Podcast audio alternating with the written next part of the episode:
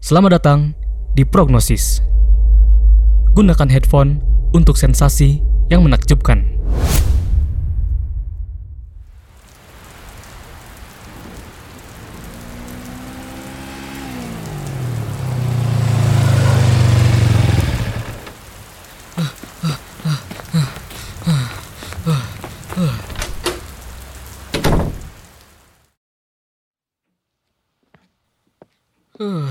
Basah lagi. Hmm.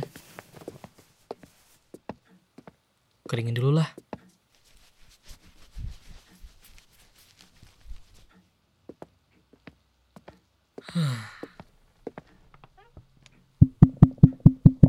Oke, cek, cek, cek.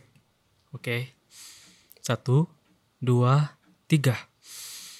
Hai, kenalin nama saya Fadil. Di podcast kali ini saya bakal membahas tentang perubahan iklim. Namun, ini adalah saya ketika dulu masih tidak peduli dengan bumi ini. Saya ketika dulu sering kali melakukan tindakan yang mencemari lingkungan, seperti membuang sampah sembarangan, bahkan membakar sampah hingga asapnya mengebul tinggi. Bangkar sampah di sore hari sangat asik sekali.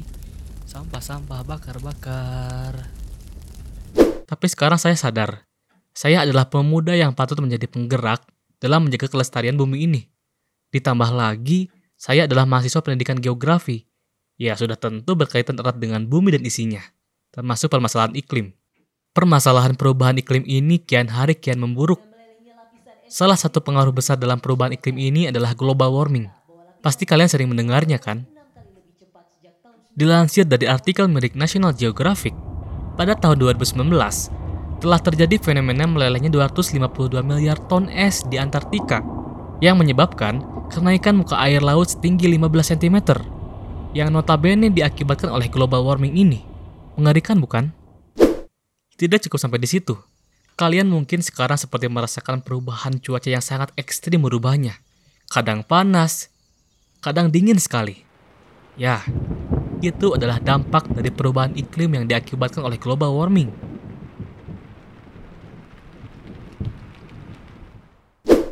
Lantas, salah siapa global warming ini? Fenomena pemanasan global atau yang sering dikenal sebagai global warming ini begitu sering disinggung banyak pihak. Tanpa kita sadari, andil manusialah yang paling menjadi sumbangsih. Contoh saja, apakah kalian pernah melihat sebuah kawasan industri yang memiliki menara-menara yang memunculkan asap tebal?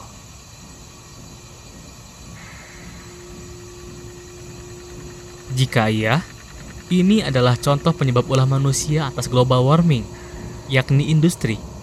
Industri seperti ini sering kali memunculkan masalah yaitu gas industri yang mengandung karbon dioksida, karbon monoksida, gas metana, dan lain sebagainya. Berdasarkan International Energy Agency, rentang tahun 2000 hingga 2016, negara yang menyumbang emisi karbon dioksida terbesar yang pertama yaitu Republik Rakyat Cina. Sedangkan Indonesia berada di urutan ke-6 setelah Rusia dengan nilai 2,053 miliar ton. Ini sungguh nilai yang amat mengkhawatirkan. Lantas kita harus bagaimana? Apakah kita harus berdemo di depan pabrik yang mencemari lingkungan tersebut? Itu bisa saja dilakukan. Namun, sebagai mahasiswa studi pendidikan, saya akan mengambil dari sudut pandang pendidikan di masyarakat. Kenapa pendidikan? Karena masyarakat Indonesia yang jumlahnya 270 juta jiwa ini belum banyak yang sadar betapa mengkhawatirkannya kondisi bumi sekarang ini. Masih banyak yang lalai dalam urusan yang sebetulnya kecil, seperti kebiasaan saya di masa lalu yang tidak peduli, sering membuang sampah sembarangan, membakar sampah tanpa prosedur yang sesuai. Memang, pemerintah sudah mencanangkan berbagai program untuk mengatasi perubahan iklim ini dan tercantum dalam 17 tujuan Sustainable Development Goals pada tahun 2030. Begitu banyak poin-poin di dalamnya.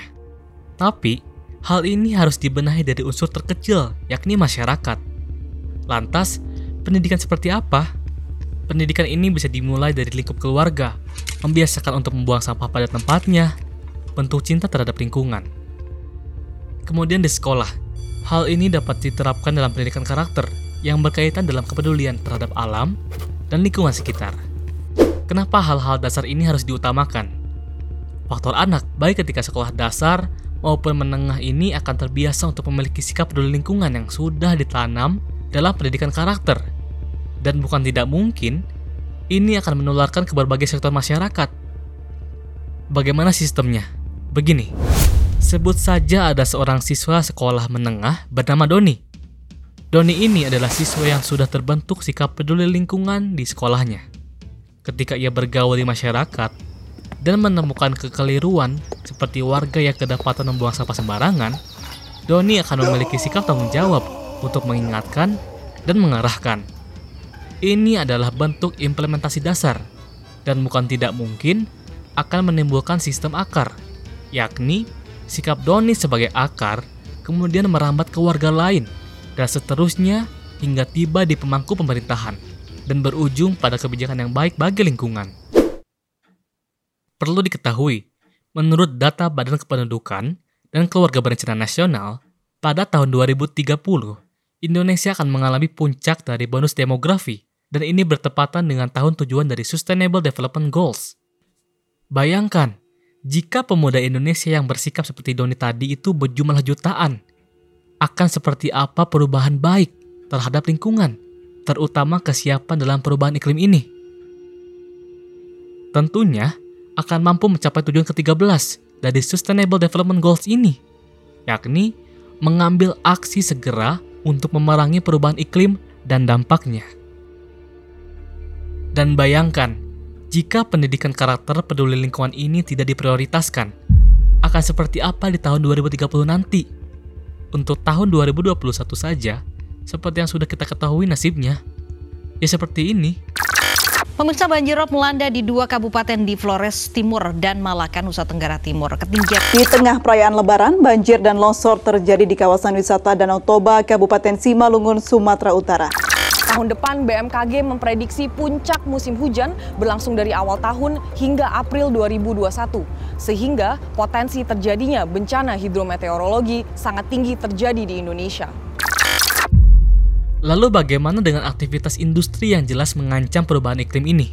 Yakinlah, pada tahun 2030, yang mana adalah puncak bonus demografi dan puncak dari Sustainable Development Goals ini, pemegang industri sudah pasti oleh usia produktif dan keselamatan bumi ini dan isinya bergantung pada kita hari ini.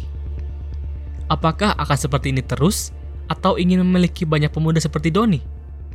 Jawabannya renungkan sendiri. Terima kasih telah mendengarkan episode kali ini. Terima kasih juga kepada pihak Youth Festival Competition 2021 yang telah menyelenggarakan lomba kali ini. Semoga podcast ini bisa mengedukasi berbagai masyarakat dan selamat ulang tahun Fakultas Psikologi Unisba ke-48. Saya Fadil, sampai jumpa.